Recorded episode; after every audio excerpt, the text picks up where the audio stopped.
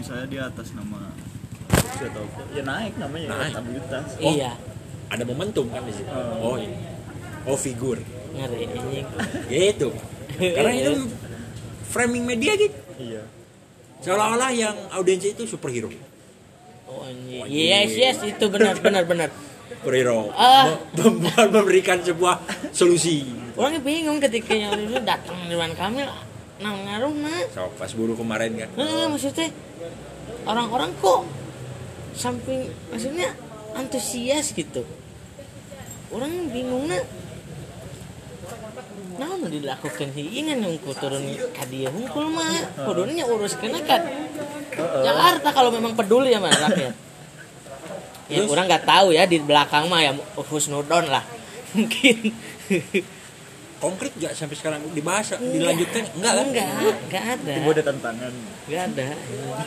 Yang penting dapat petisi di audiensi media selesai. Nama gue udah bagus. Nama gue udah bagus. Terselamatkan. Yes. Aspirator yang aksi itu juga sama.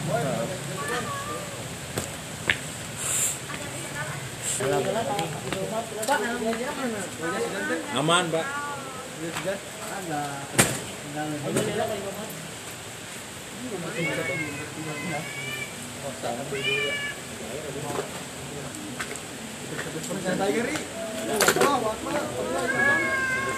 Untung aja nih sulit di dia.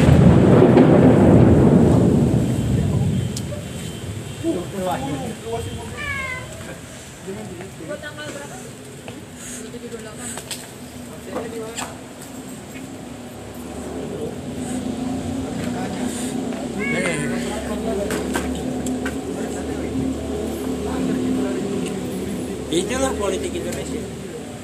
Tapi di Indonesia naik kok sangat mudah sih buat partai. Ini masalah dikit bikin partai. Iya, baperan anjing. Karena gini, Pak. Sebenarnya kau gampang banget sih bikin partai. Ya, siapa dulu yang bikin? Sebagai yang ini. Sebagai kan? Iya. Persiapannya bagaimana? Gitu kan. Contoh wae Umar. Aku pikir perangan dulu baik. Bisa. Kucing korek anjing barbar bola anjing dikoet anjing. Rasanya. Iya. Membentuk 212 itu untuk melihat bagi sisi orang politik ini bisa dikuasai dan juga harus membuat sebuah media. Mediumnya apa nih untuk membuat sebuah aspirasi ini? Makanya dari situ membentuk konflik mengenai soal apa agama, ras lah. Ya. Itu naik. Sara. Ya, sara itu naik.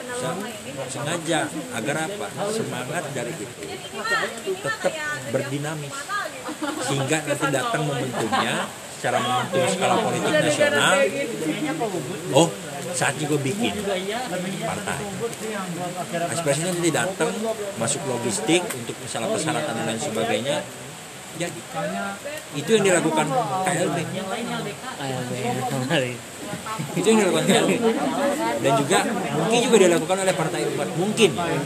Karena orang melihat dari bagan strukturnya itu 212 semua. Iya. Udah masak. Iya, dari ini ya. Udah masak. Tahu jangan-jangan begini loh, kenapa partai bikin partai lagi gini supaya ya uang partainya nambah di 2 kali lipat. Bisa nggak sih kan ya. Jadi ada gini striker bayangan ya, jadi ketika itu ya koalisi sebenarnya nggak pada ya ini mah opini ya. Nah, kan jalur kekuasaan bagan sentral itu kan gubernur, wali kota, presiden, wakil presiden, sentral eksekutif ya. Pintunya itu kan partai politik untuk sentral eksekutif ya. Beda dengan legislatif. Ada ya, legislatif juga pakai, cuman yang menjadi titik tolak gerbang utamanya itu eksekutif. Tapi seperti orang-orang biasa kayak kita gitu, gampang nggak sebenarnya bikin partai?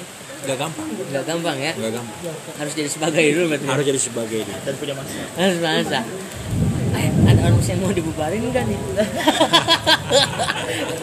Kita tarik. Bagi kita yang nggak punya elektabilitas, nggak mungkin. Kecuali lu orang punya uang triliunan anjing.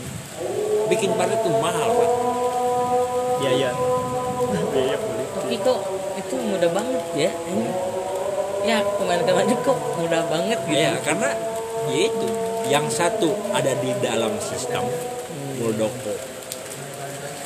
Yang satu di eksternal juga berpengaruh bagi umat. Oke. Bintang emas. Gue Cepera hijrah. So, sampai dari situ kan langsung bubar kembor. Ini lagi pemanasan nih orang-orang. Dalam tapi menurut apa nih dalam rangka apa nih? 2024. Oh yes, anjing. Ya, makanya sekarang udah mulai panas. Wah ini capres udah digadang-gadang. Ada yang sampai di Mata Najwa tuh dari barometer politik itu udah bikin kaosnya. Prabowo Jokowi 3 periode. Kan lihat di Mata Najwa. Tapi setuju enggak kalau 3 periode? Enggak. Dari Partai Kucing Indonesia saya. Ya. Enggak setuju. Enggak setuju. Kenapa? Kan nyatanya 3 periode. Kenapa nih?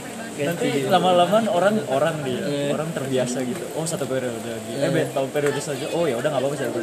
Periode selanjutnya sampai 30 tahun. Takutnya terulang ya yang 23 tahun. 32 tahun ya udah. Bukan kenyang. Oh, iya. Subuh. Tapi untungnya yang saya lihat ya untuk pemata ini secara GBHN, ada ART atau secara kebijakan sudah mulai di apa ya? Sama presiden yang sekarang lah gitu, agar mungkin untuk penerusnya yang nggak tahu gitu ya, yang nggak akan terlalu kacau mungkin Pak, gimana nih permasalahan itu? Kacau atau tidaknya kacau negara kita ya. Sejak zaman reformasi Orde Lama pun udah kacau. Iya jelas sih. Masih sulit sih. Mana anjing setiap peningit. Wah. Kacau. Itu kacau. Iya benar sih. Kacau. Tapi kayak gini lah. Analoginya ya Pak. Orang sibuk mau nyelamatin alam. Toh ini ditebang nggak ada aksi. Anjing. Alam udah bumi ya. Udah ditompang meteor, terus apa lagi? Longsor ini. Ada apa? Biasa aja kan? Ya. Enggak terjadi apa-apa. Terus bagi saya utopis ya. Orang mau menyelamatkan alam bumi ini. Iya. Tapi dah justru kita yang harus diselamatkan itu ya manusianya bukan bumi. Bagi gue iya maksudnya yang ngelolanya ya benar maksudnya jangan jauh-jauh lah, udah ke belakang ya ditebang ya mana yang disebut pencinta kasarnya. Oke, bukan pengalaman tapi pencinta. Oke. So, artinya ya, apa yang harus diselamatkan ya manusianya. Kepekaan yang harus dijaga manusianya. Manusianya benar. Supaya tidak merusak alam. Nah itu alam mau dirusak mau gimana? Udah pasti rusak kayak meteor. Udah apa ya? Udah lolos ya? Teruji lah. Iya. Beberapa puluh tahun sebelum kita lahir juga udah anjing udah lolos lah. Gitu ya, gitulah analoginya ya soal partai. Ditebang semua itu benar. Gue udah lihat. Belum lihat. Botak. Jadi caranya aja. Sampai botak atau? Iya, itu udah botak ini botakan kebalanya. Iya. Ah. Legendaris. Itu legend. Legend. Bahkan katanya Uin belum berdiri udah ada. Atau ada hubungannya dengan Partai Golkar yang meredup. Bisa jadi. Iya, karena kan beringin ya. Beringin tua aja. Bisa jadi. Nanti kan itu tunas, berkarya. Oh, partai bangsa, gitu. Berkarya bangsa. Mas Tommy DKK. Tapi disadari atau enggak? Di era Pak Jokowi ya, pergerakan Pak Tommy meredup sih. Meredup Pak, kenapa sih ya? Ya lu tau lah ya, yang ngisi itu antites dari Soeharto semua. Oh iya. Tapi yang bikin gue agak sedikit salut ya, sedikit loh, jangan dulu. Jangan dulu. Apa Pak Jokowi? Ya maksudnya meskipun dia lahir dari ibu bantengnya sendiri kan dihajar juga sama dari ya Jokowi sama kebijakannya. Iya. Maksudnya di sini gini. Ya keluarga Cemara ya sebutnya nggak bergerak. Ibu banteng disakit. Rasanya lah ya Diana sih oke. Di belakang Jokowi ini apa sih?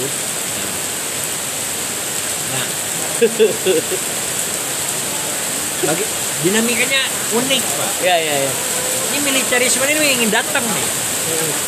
Rio, lihat dari KLB-nya Demokrat secara warna politiknya ya. Iya. Gitu loh. Karena aku pikir otoritarianisme yang dulu zaman Soeharto itu, ya, ingin dimunculin kembali. Iya. Karena apa? Pertama, gejolak terlihat di mana dulu Pak ketika maksudnya gejolak di militer sendiri udah bermain militer keseluruhan atau ada keseluruhan dari jenderal. Oh. Betul. Ya, basisnya jargonnya NKRI. Ya.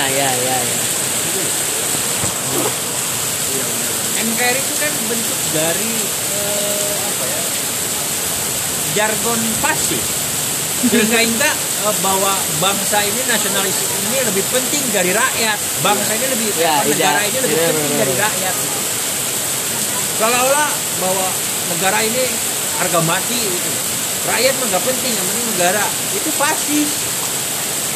Yang membuat jargon itu kan Benito Mussolini di Italia. Luar biasa hujan kali ini ya. Sangat luar biasa. Teteh mau di dalam. Di sini aja teh. Teh di sini teh.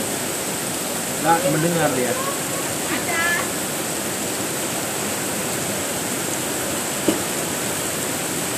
Di dalam aja teh, sok. Dalam teh. Aduh, anjing hujan teh. Sok teh. Iya. Kayak gitu. Nanti aing ngajas hujan dua, kieu.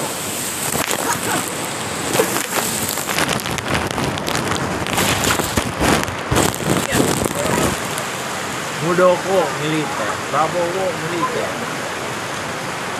belum staff-staffnya.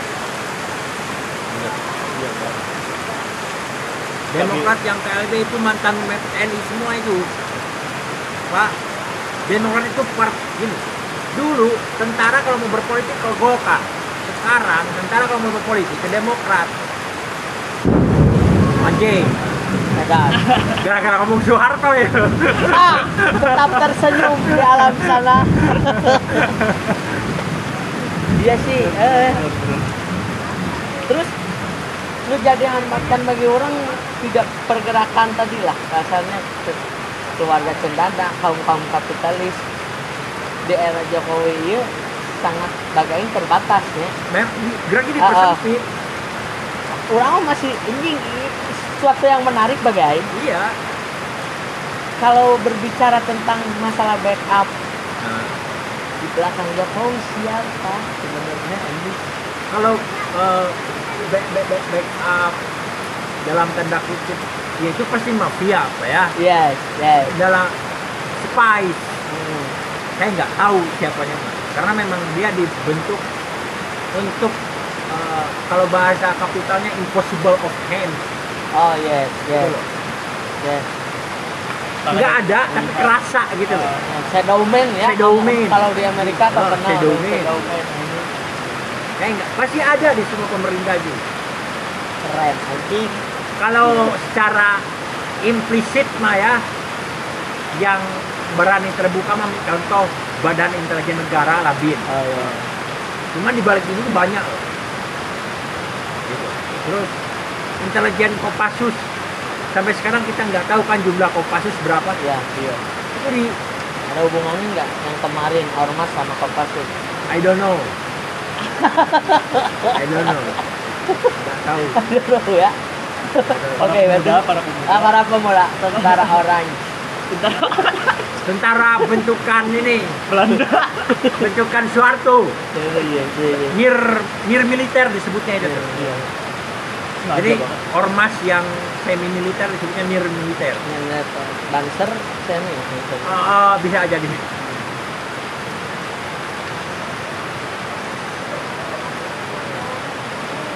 Paling males saya berusaha sama ormas. Ya paling males ya. Udah mager banget aja berusaha sama ormas. Enggak usah deh. Iya. Ya langsung tapi Tuhan adil.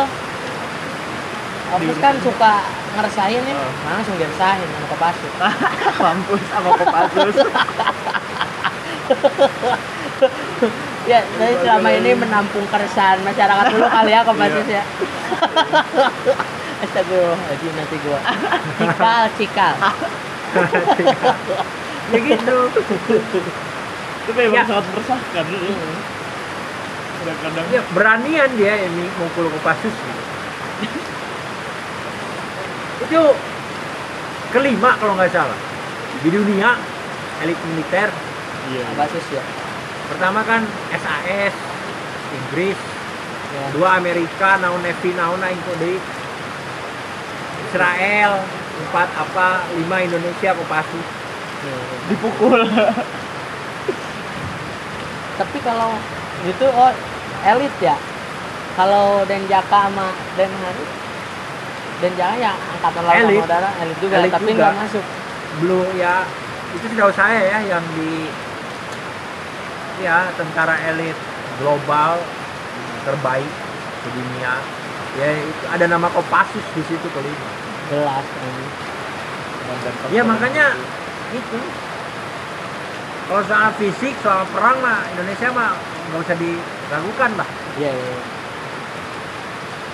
Tapi ya, kalau secara ini kemarin pernah ngobrol saya Indonesia harus melakukan hal perang ya, kayaknya pergerakan perang cepat Pak, karena bahan bakarnya disinyalir hanya mampu bertahan 1 minggu sampai 1 bulan. Yang teknologi nanya salah teknologi itu komplit lah ya, baik fisik maupun metafisik ada. Metafisik.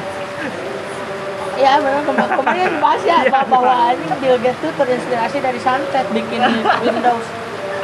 Kita dari dulu udah online loh, jarak jauh. Namanya mungkin bukan online. Padahal secara teknis itu online.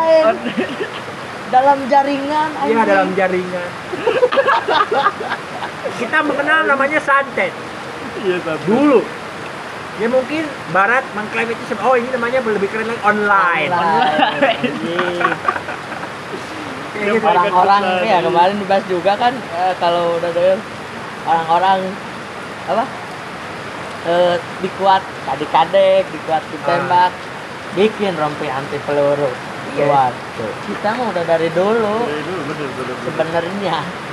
Buat kita mah pokoknya juara lah soal fisik, juara.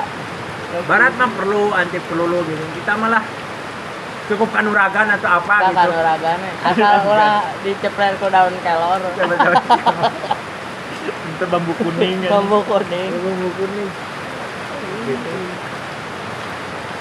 Bunuh tanpa menyentuh teh ngeri. online anjing. Online. Terus kalau mau lihat lagi viral di Ometik itu ada nih.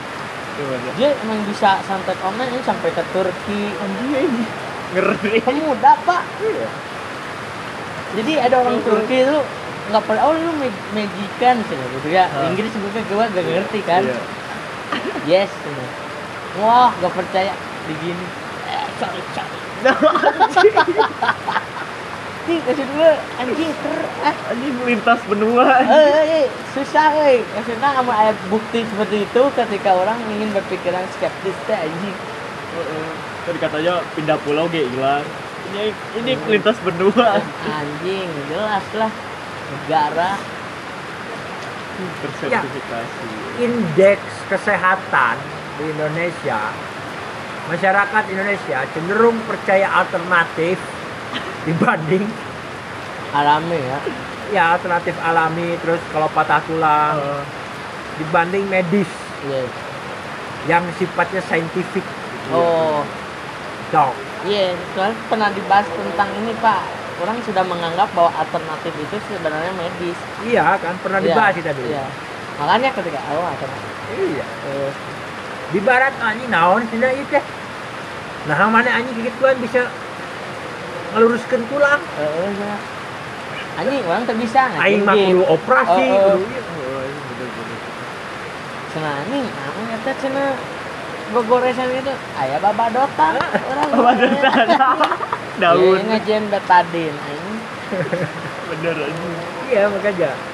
Jadi orang ki melihat aing strategi dari segi tadinya kesehatan mau farmasi lah kalau dikatakan ada obat yang dikatakan ampuh.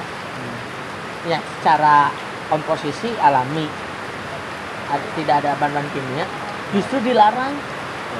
Contoh bagi orang enggak masuk akal peledaran albotil. Apa itu ngeri bagi orang. Cepat sembuh ditarik.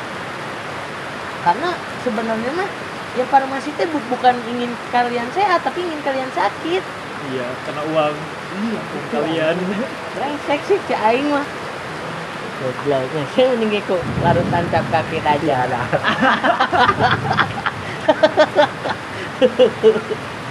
Bener ya. Jika tahun apa teori-teori yang selalu ini sama LGN ya gitu. Farmasi kalau ganja dilegalin hancur farmasi di jelas. Iya karena hari ini pertarungannya itu antara organik melawan farmasi. Melawan kimia.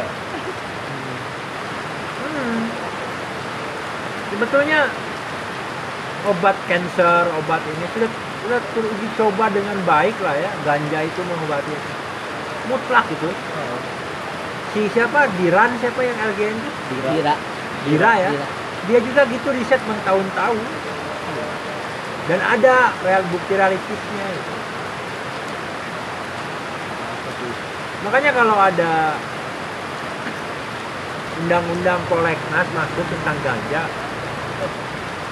kemarin nggak jadi ya. Ya, karena masyarakatnya masih belum siap. Stigma ganja itu stigma high. Buat Evan.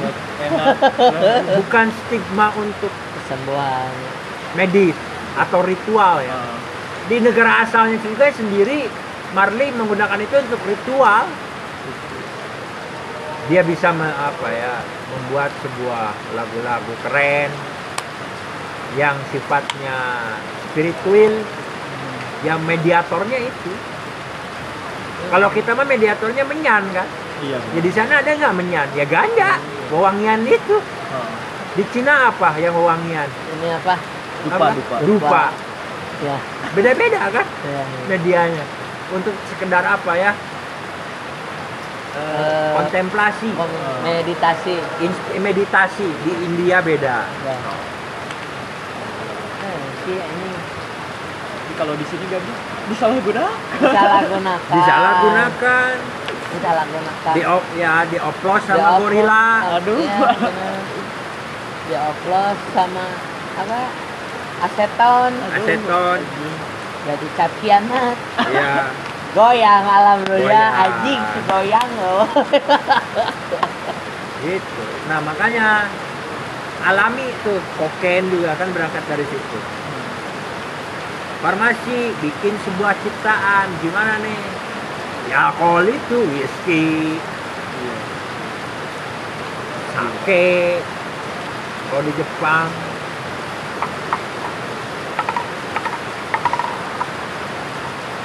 luar biasa ini hujan ya? Iya, semoga ada tempat aman.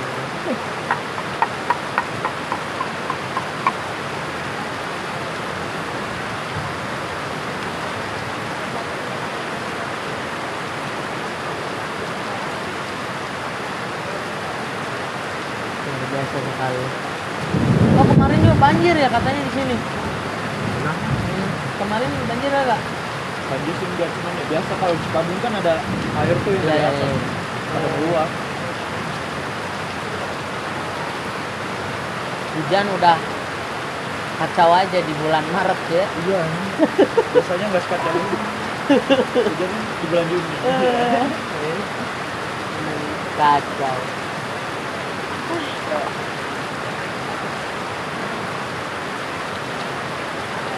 Kalau kata Greenpeace, krisis iklim. Nah, udah krisis sih. Nggak ada yang sifatnya di luar dari kepentingan. Pasti ada kepentingan. Pasti. Manipulatif pasti ada. Ulama. Yang orang jadi bingung kan. Kebanyakan kapitalis itu kan berhubungan dengan uang material gitu ya. Kenapa suatu negara kok menjadi ada inflasi gitu?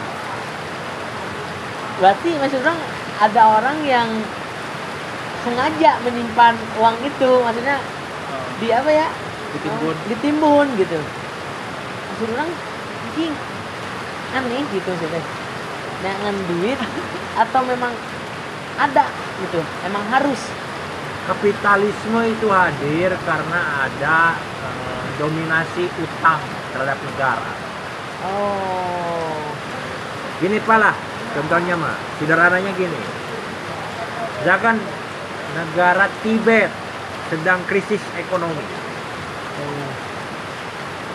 lewat PBB dia mengajukan untuk mendukung atau gimana caranya ekonomi bisa pulih. Buatlah sebuah kerjasama. Negara China misalkan mengirimkan berapa ratus triliun untuk pembangunan di Tibet. Jangka waktu yang diterima sekitaran 4 tahun misalkan. 4 tahun masa untuk mengembalikan uang. Nah, tapi kalau misalnya dipotongnya, kalau utang itu ada bunga nggak? Ada. Nah, ini dari sini nih. Ketika negara tersebut di luar jangka itu plus bunga ya. Nah, bunga itu kapitalnya tuh. Tapi nggak besar. Nah, besarnya tujuan dari negara menjalin kerjasama untuk ekonomi itu bagaimana negara yang meminjamkan uang itu bisa mengontrol dari sistem ekonomi di negara tersebut. Misalkan 4 tahun, aduh kurang kan bisa bayar utang, cuma sokia di persen misalkan 2,0% atau misalkan 1,0% gitu kan. Ya udah, ada kerjasama balik tuh secara bilateral antar dua negara. Udah perusahaannya saya aja yang pegang. Oh, terus? Ya. 70% usaha itu buat kita, sisanya buat negara kalian. Karena ada ketidaksanggupan untuk membayar hutang tersebut. Contoh konkret di negara kita apa? Freeport. Ya, ya. Gitu loh. Oh, jadi siklus peredaran uangnya sendiri itu nggak di negara kita, justru kalau orang asing ya mungkin investasi di uangnya di ke negara ini. Perjanjian itu. Ya karena orang bingung kenapa ada investasi gini kok. Maksudnya kita akan benar-benar melakukan siklus pembelian, jual beli gitu. meskipun kasarnya uang dia dikit tapi kan muter. Iya. Tapi kenapa ada inflasi? Inflasi kan jadi harga ini apa yang namanya itu nggak ada, maksudnya sedikit. Iya. Berarti kan ada yang uang yang tadi harusnya kan muter nih kemana? Gitu. Ya itu dihambat dengan investor-investor asing. Ya yang investor asing mah uangnya nggak disiklusin di negara kita kan? Disiklusin. Hah? Disiklusin. Tapi kalau gitu ya nggak akan terjadi. Lewatnya apa? Regulasi. Maksudnya gimana? Nah gini Pak, dari perjanjian perusahaan itu contoh misalkan perusahaan inilah jangan jauh-jauh Sampurna yang sekarang sama apa itulah orang asing tuh. Yang awalnya punya Indonesia, punya orang mana? Ya. Karena tidak bisa membayar tunggakan atau misalkan perjanjian atau bisa membayar apa ya sistem produksi, maka pihak kedua dari investor perusahaan tersebut mengakuisisi, mengambil alih. Nah artinya apa? Dari segi regulasi itu kita akan diuntungkan dari sistem pajak. Karena pajak perusahaan itu akan masuk dulu ke negara gitu kan. Ya. Tapi persentasenya yang kecil. Sayangnya nah di situ perputaran kapital berlangsung. Gitu loh. Nah, artinya apa? Sederhananya gini, yang mendapat emasnya itu luar orang negeri, tapi yang mendapatkan sampahnya kita. Gitu loh. Artinya apa? Ketidakmampuan, ketidakberdayaan sumber daya manusia dalam mengelola tata kelola ekonomi negara. Nah itulah terjadinya apa ya inflasi moneter dan lain sebagainya gitu loh Pak. Resesi. Iya. Nah karena apa sumber daya alam misalkan 40% dikuasai oleh investor asing gitu loh Pak. Nah contohnya bagaimana cara melunasinya banyak perjanjian kerja. Ya. Orang Cina sekarang bisa masuk ke Indonesia dan lain sebagainya. Nah, gitu. Itu perjanjian ekonomi itu antar perusahaan. Gitu loh. Terus tapi orang bisa ekspor lah tadi itu. Nah, gobloknya orang-orang terus diberi jalur ekspor madu dikorupsi. Oh, iya, salah satu. Nah, contoh apa? Benur yang kemarin. Ya. Banyak loh. Gitu loh. So, enggak bisa ada sistem kelola yang baik. Gitu loh. Jadi nggak ada daya saing sampai presiden kita ngemis loh negara orang. Ayo dong come to country. Ngemis itu ya itu karena apa ketergantungan Indonesia terhadap hutang luar negeri yang sangat besar IMF dan lain sebagainya. Itu kan udah di-cut dulu kalau secara historis itu udah di-cut. Oke, orang ada pertanyaan. Ketika kita mau menghutang itu sendiri tuh ada bank dunianya atau misalnya kita utang ke negara lain? Ada kan itu bank dunianya, Central of Money. Kita tuh gimana? Kita misalnya negara nih, ingin berhutang, utangnya kan ke bank dunia, bener gak? Utangnya tuh ke bank dunia atau kita tuh ngutang ke negara lain? Ke Bank Dunia? Tak. Maksudnya kalau Bank Dunia sendiri kan udah kasih tempo. Yang megangnya kan dia tahu, dia kan mengatasnamakan objektif pastinya dunia. Kenapa? Maksudnya ada orang Cina yang ada perjanjian itu berarti kan kalau secara tidak langsung orang berpikiran bahwa kita mengutang pada orang Cina. Ya padahal itu regulasinya regulasi dunia. Karena apa? Kita masih terkungkung sama yang namanya dolar. Iya, itu kan. Nah. Tapi jadi bingung orang Pak, maksudnya bingungnya. Ya kenapa nggak langsung kita urusin ke Bank Dunia aja? Nah, gitu. Itu kan. Nah, kenapa kan? Harus ada fase per fase. Ya itulah sistemnya untuk menciptakan apa? Kapital. Kapital itu kan modal apa ya?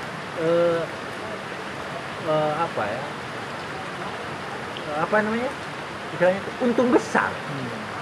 Bagaimana cara menciptakan keuntungan besar itu? Ya diciptakanlah bentuk sistem. Gitu loh. lewat perjanjian ekonomi antar KTT, misalkan Konferensi Tingkat Tinggi, Konferensi Asia Pasifik atau apa? Atau secara sederhananya ini Pak, dari lubang tutup lubang. Indonesia sekarang kayak gitu. Oh, iya kalau gitu sih. Kenapa harus gitu sih? Atau kalau nggak sesuai bayar, emang tinggi ya bunganya? Satu pulau aja nggak cukup untuk bayar hutang kita di Sumatera ya, Pulau Sumatera. Pulau Sumatera anjing. Salah satu pulau terbesar di dunia. Anjingnya bingung anjing. Gara-garanya apa?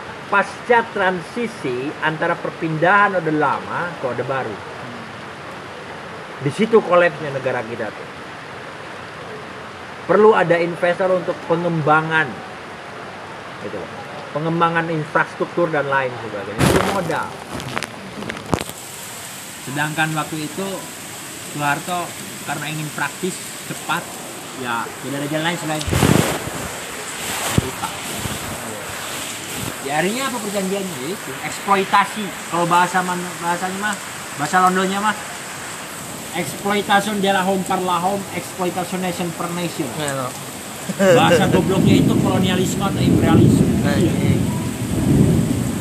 Kalau bahasa kolotnya feodal gitu.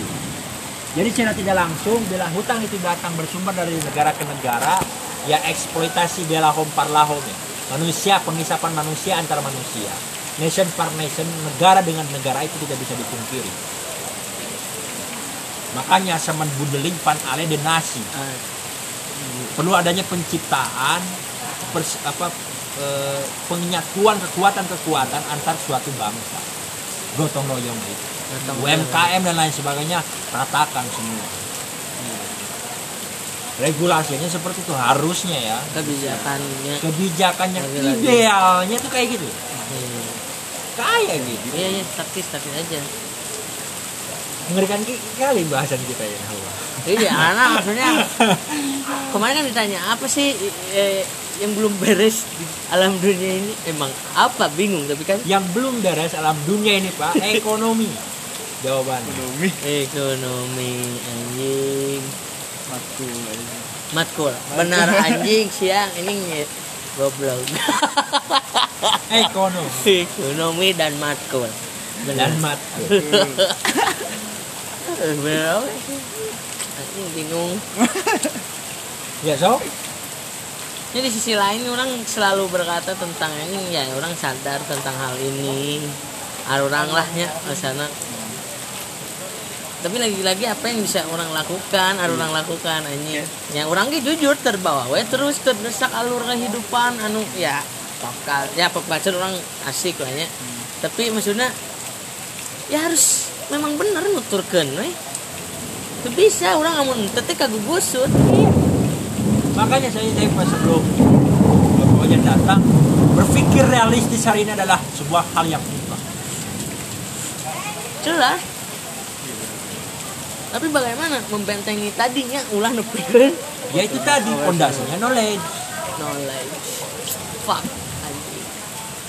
Ya itu kan ciri sebagai keberadaban sebuah bangsa. Dia tidak serakah tapi bijak. Iya. Jadi supi susah. Dari supi terlalu utopis pari ini. Utopis supi itu. Renung gitu kan? Iya. Bukan tidak boleh. Susah bang, banyak godaan di TikTok soalnya. Gitu Pak. Anjing. Ya kalau sekarang nih kalau kita nggak mau memanfaatkan ya kita dimanfaatkan. Iya. Bener nggak? Bener. Sulit sih. Zaman. Sekarang tuh gitu pola pertarungannya. Gak mau memanfaatkan sudah gua manfaatin. Kayak gitu.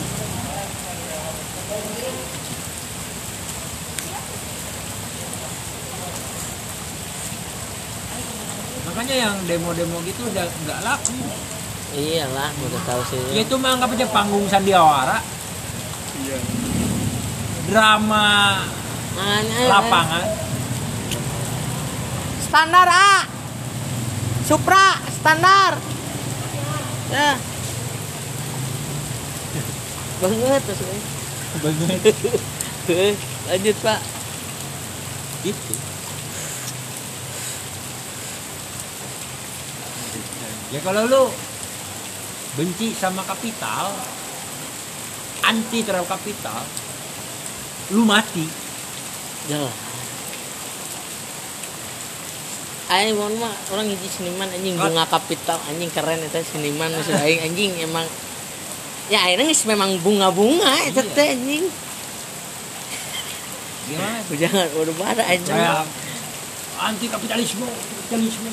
Bullshit. Yang ada kalau lu anti atau misalkan lu benci ya sekarang mah jalurnya ya lu harus memanfaatin kapitalisme itu. Iya. Ya dengan apa misalkan dengan bekerja di perusahaan-perusahaan kapital. Lu dapat salary, lu tabungin tuh di situ. Nanti lu buat poros baru. Itu memanfaatkan kapital ya, namanya. Ya. Bukan hanya sekedar konsumsi ya. Terima gaji, makan-makan, senang-senang. Terima gaji, makan-makan, senang-senang. Apa bedanya dengan hewan? Yang hanya kebutuhannya untuk nafsu dia sendiri. Ya untuk memanfaatkan dominasi kapital itu dengan kesadaran kebijakan itu. Untuk menciptakan juga peluang usaha yang sama bergennya dengan kapital. Ya, maksudnya ginilah. Dia nggak anti tapi ciptakan saingan kapital. Nah, ya maksudnya dalam bentuk kapital juga ya. Oke, nah. Tapi berbasis ke nilai-nilai nah, gitu ya. Ya makanya. Tapi ada untungnya juga ya. Maksudnya bagi mereka yang masih bergelora mengenai kiri mentok dan sosialis utopisnya, itu bisa jadi rekan pasar bagi kita. Iya sebenarnya. Pasar ya, itu. Nah, tapi iya memang udah karena mereka kan pasar. Sukanya JJ Jason Ranti kan. Iya. The beginning of the fashionable. Kita manfaatkan itu. Gitu loh, Pak. Iya. Nah. Iya. Kita manfaatkan. Riset toko udah besar. Memanfaatkan. Berdikari besar. Memanfaatkan. Iya. Tahu ya, coba. Makanya kita biarkan yang utopis itu. Biarlah jangan sadar ya. Jangan sadar lah. Lu tuh ini lumbung uang kita. Lumbung uang. Ya maksud kita. Orang sampai akhirnya orang pernah satir lah ya kayak tokoh-tokoh. Ya kan disebut ya maksudnya ini tentang anjing kok maksudnya oke lah dengan orang-orang ikut serta itu untuk membeli suatu merchandise. Ya oke lah uangnya juga untuk kepentingan itu tapi kan di sisi lain ada integritas menjaga brand.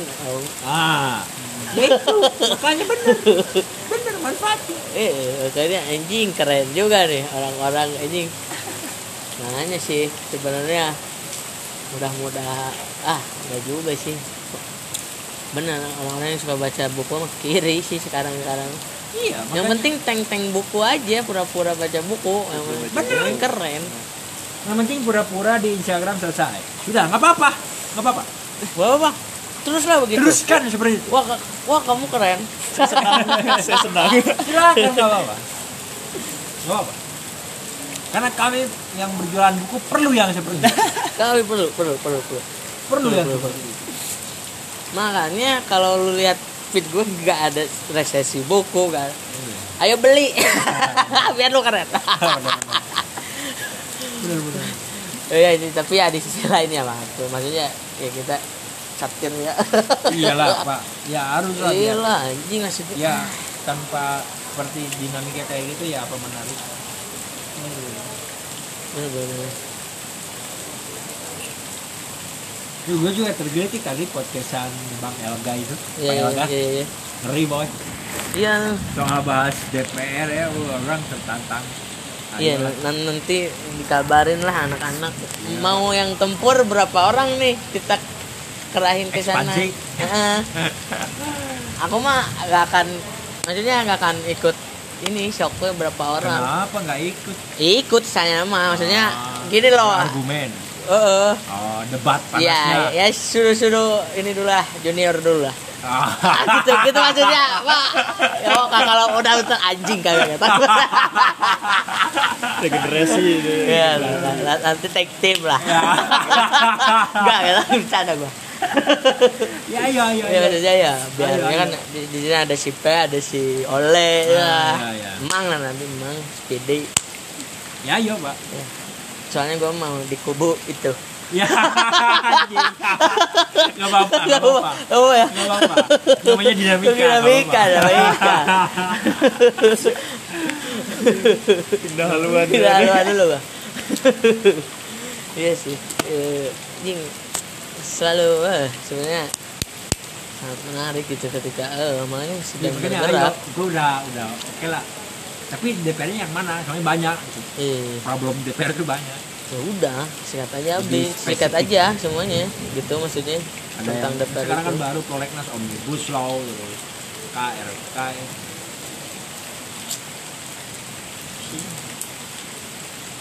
Ya, lu kalau santai-santai Kal, mainlah ke sanggar kita. Ya, dia di sini. Oh, di sini. Ini jangan gitu. Ya, sekarang tadinya mau beli, cuman hujan deh.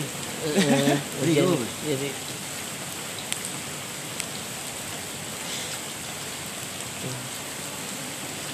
sih anjing di kosan we orang NPS aja kerjaan tiap hari. Oh enggak coli ya sekarang ya. Coli enggak sekarang? Hah? Masa sih. Ya gini aja lah. Anjing. Ya. Kita makan orang-orang yang suka ngobrol gitu jadi ada medianya. Iya nanti gitu. Ya takutnya lu perlu mencurahkan opini lu. Apapun lah. Nah kita mah nggak mendeskripsikan, lu mah bacot ini enggak. Kita punya mulut memanfaatkan kita ya udah punya mulut aja. Iya dari kasih ya. Dikasih ya masa yang nggak berbicara nggak sih gitu loh. Iyalah. Kalau soal praksisme itu individu masing-masing. Silakan. Yang penting ya hasrat lu, aspirasi lu. Ya apalagi kan dia Pak dulu ini kabit JP Pak. Iya. Pers anjing keren lu. Makanya. Nih lu kan jurnalis nih. Jelas lah ya. Apalagi lu jadi ketua. Gabung kan sepers Persma se-Indonesia atau Bandung. KPMB doang sih Bandung. Ah, enggak banyak gejolak. Wah, banyak. Ya, ceritain dong. Nah, ya lu udah keluar ini maksudnya enggak apa-apa.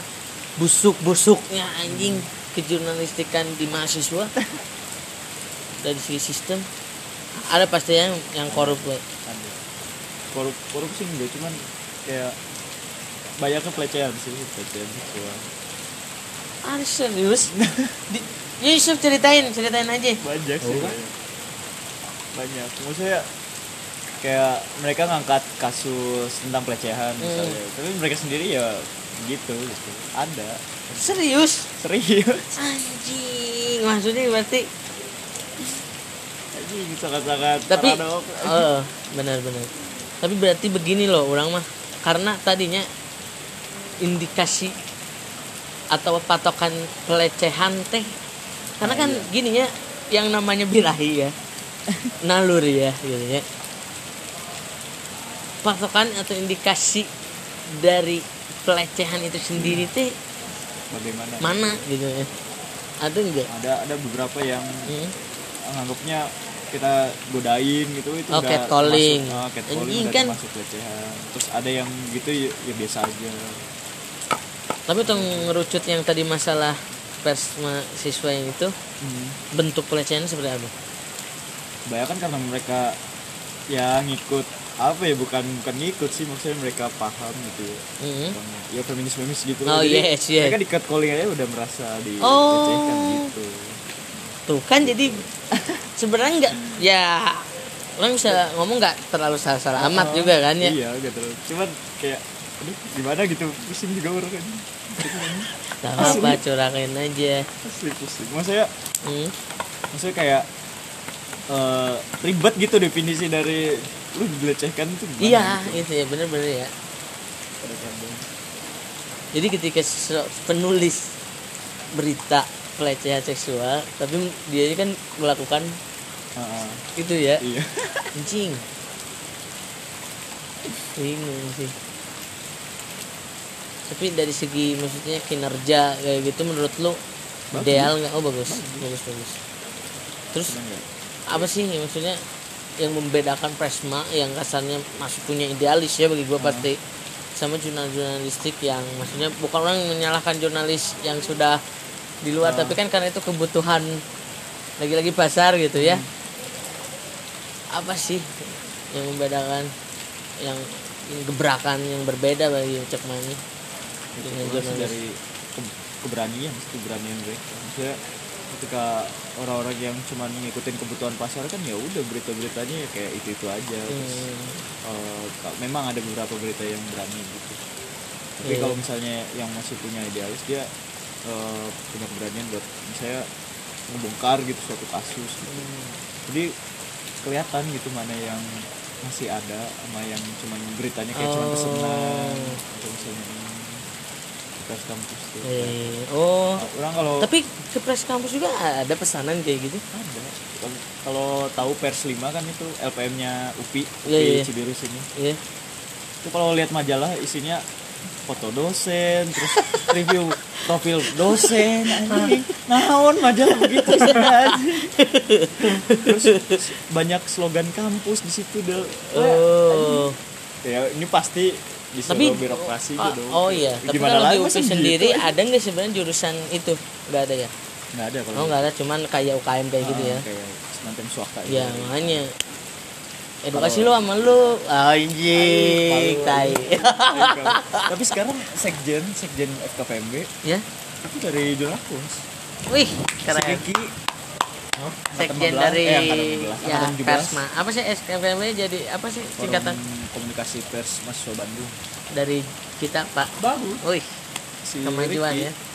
Dia bagus Pak, harus ekspansi. Harus ekspansi dong. Sekali-sekali ya.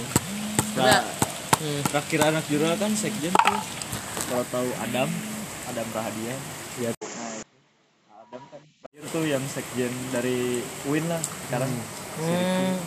Gue salut sama jurnal pas hari inilah. Dulu juga gue salut sih. Bagus gitu. Gua doang yang enggak salut. Imagine ada progres lah ya. Ada progres. Keluar gitu. Kalau dulu kan kalau bisa jadi apa ya, jadi barometer indikator untuk bisa bukan setara tapi melebihi dari Suaka. Nah, itu. Iya. Kemarin Dadan Solihin sudah registrasi dan dia bungkam. Harus bisa itu. Ya namanya media kompetitif kan. Iya. Terus apa sih yang pernah nggak berita dari JP sendiri dah ya, jangan yang sampai rame sampai ada dikasuskan gitu. Waktu itu kita ngeberitain Sema FD kan. Kenapa? Sema FD sama sini. Polres Lampung. Jadi dia tuh ceritanya belum apa ya, pokoknya nggak ada transparansi yang pertama. Buat apa anggaran segala macam. Yang kedua nggak ada transparansi. Tiba-tiba jadi ketua itu siapa anjing, kita nggak tahu gitu. Dari mana kan? Goib ya. Kebetulan saya kan reporternya. Itu sebenarnya sangat menyalahi etika jurnalistik kalau misalnya. Untuk rubrik JP sendiri apa aja sekarang? News, yang lu tahu. News, terus lintas kampus, sastra, terus apa lagi ya? Taksi, kayak keliling gitu, kayak jalan-jalan lah ada. Pokoknya gitu biasa. Hiburan kalau misalnya di majalah ada lebih spesifik lagi. Cuman kalau di online ya macam-macam gitu aja, enggak ada. Belum ada kayak khusus politik atau rubrik. Nunggu tuh nungguin aja tuh. Paling politik kampus gitu. Iya benar.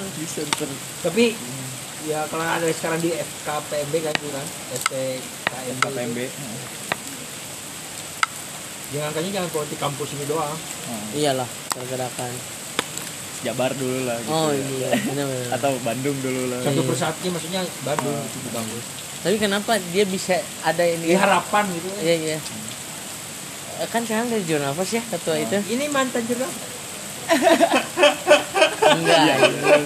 Iya, aku tahu. Gua anjing dulu. Gua patah hati ya, anjing. Bangsat ya. Yang kritis di-kick bangsat. Anjing. Wah, gitu loh. Enggak bercanda gua. Enggak apa-apa. Aku dulu juga ini kan. Apa sih namanya? Tahu gitu kasusnya. Oh, anjing. Tahu kasusnya. Enggak apa-apa. Ah, nostalgiaan ya. Ya. Ini Cikal tuh membuat apa karya seni ya. Oh iya udah. Eksplisit. Ya udahlah ya udah. Kenapa sih maksudnya pastilah enggak sembarangan yang dia jadiin ketua gitu. Pasti ada ini dari anak-anak. Oh, dengar-dengar sih ya. Ini orang kan udah jarang soalnya sekjen yang dulu seangkatan apa sih namanya? Seangkatan ngejabat lah sama orang gitu. Meninggal, jadi sekarang orang jarang di sana. Kasihan ya. Rian, kalau tahu Rian Demasi namanya, bukan Rian Demasi. Kamu mau nitip makan nggak makan nasi? Enggak, udah saya. Enggak mau nitip. Udah. Rokok aja pak. Rokok aja. Garpit setengah. Bungkus aja lah ya. Iya. Soalnya sekarang udah jarang di sana, tapi dengar-dengar si Ricky itu naik karena emang udah lama nih dari Bandung Timur ya ini masih Bandung Timur. Iya. Bandung Timur nggak jadi sekjen kali terakhir kan Adam itu. Adam jadi 2012. Hanya sebatas kasihan udah lama ya. Iya. Nggak kurang tahu juga. Lihatnya aja saya mah. Cuman gorengan. Iya. Cuman di orang ini bukan ingin diakui sebagai alumni atau jadi kurangnya kaderisasi. Ya lu kan apalagi ketua hilang aja ya. Udah kan nggak ada kumpulan yang kasarnya kayak protesti. Oh iya. Intens. Itu direncanain sih kemarin. Ah, harusnya gitu. Maksudnya si Riki rencanain kemarin, cuman katanya lagi-lagi pandemi katanya. Ah, yang penting kan pakai protokol kesehatan. Harusnya itu. Low. Ya begitulah ya. Iya, gimana ya? Nah, emang direncanain sempat sebelum mereka ngejabat ngobrol. Dan bikin kayak speak lah gini-gini. Udah kayak kalian menjalankan, orang ntar tinggal datang gitu. Nanti lu bikin pameran apa sih investigasi news anjing ya bentuk instalasi video KB anjing cokta ditonton bener naon weh itu sih kelemahan kita tuh ya walaupun reformasi birokrasi yang goodwill secara regenerasi itu di kita ya di jurusan kita ini ya photospeak. Aku akuin itu. Iya jelas lah kemarin anjing keren. Iya ini. Makanya itu yang harus dibina bukan hanya di photospeak juga di jurnal pos, di catat pena atau dimanapun itu RSJ atau apa. Agar keberlangsungannya itu tetap dinamisnya itu kerasa. Jadi enggak selesai udah. Saya lepas tangan jadi enggak lu gitu lepas aja. Tangan parah orang tidak iya dulu kan nyelam selesai tapi kontribusinya nanti beda gitu. Iya. Ya kalau lu kan selama menjabat ini kontribusinya tentang struktural publik ini tapi kan kalau udah tapi jalinan satu lanjut masih ada cuman kontribusinya yang beda tentang apa sih performanya apalagi maksudnya kan jadi sentralnya lah si jurnal bos kan untuk masalah kejurnalistikan bener nggak? Iya bener. Ya itu. Masa yang kasarnya oke menonjol kesenian sangat bagus dari foto gitu. Tapi kan yang jadi pokok dari kejurnalistikan itu sendiri seharusnya yang lebih menonjol gitu. Jadi icon lah harusnya. Yes. Segeralah reformasi. Pokoknya ini tanggung jawab lu Kang. Berat. Iya, enggak apa-apa. Oh iya, sesuai jargon. Itu udah ada website kan apa jago ya. Demi jurnal apapun kelas. Anjing. Bullshit banget nih orang. Sesuai jargon. Kan dari kita. Iya, benar. Terus selalu begitu. Iya, benar. Capek. Kan sudah demi jurnal apapun kelakuan. Habis itu balik lagi semangatnya kan. Ya benar. Oh, kata-katanya banget. Ya berarti makanya awas kalau lu harus tanggung jawab. Iya. Berarti dalam setahun enggak ada progres Cikal ya. Emang ayah lu oi banget kayaknya ya. Hah? Iya. Oh anjir. Ya karena nanti gini kalau misal anak ya keluaran dari jurnal pos ini ada yang ya mudah-mudahan di luar nanti beres ada yang di media. Nanti berkesinambungan. Iya. Atau lu misalkan punya bagian-bagian acara. Ada kan namanya apa namanya? Media partner. Nah, iya. Itu bayar gak lu biasanya kalau media partner? Berapa? Mereka bayar, kita ada ya.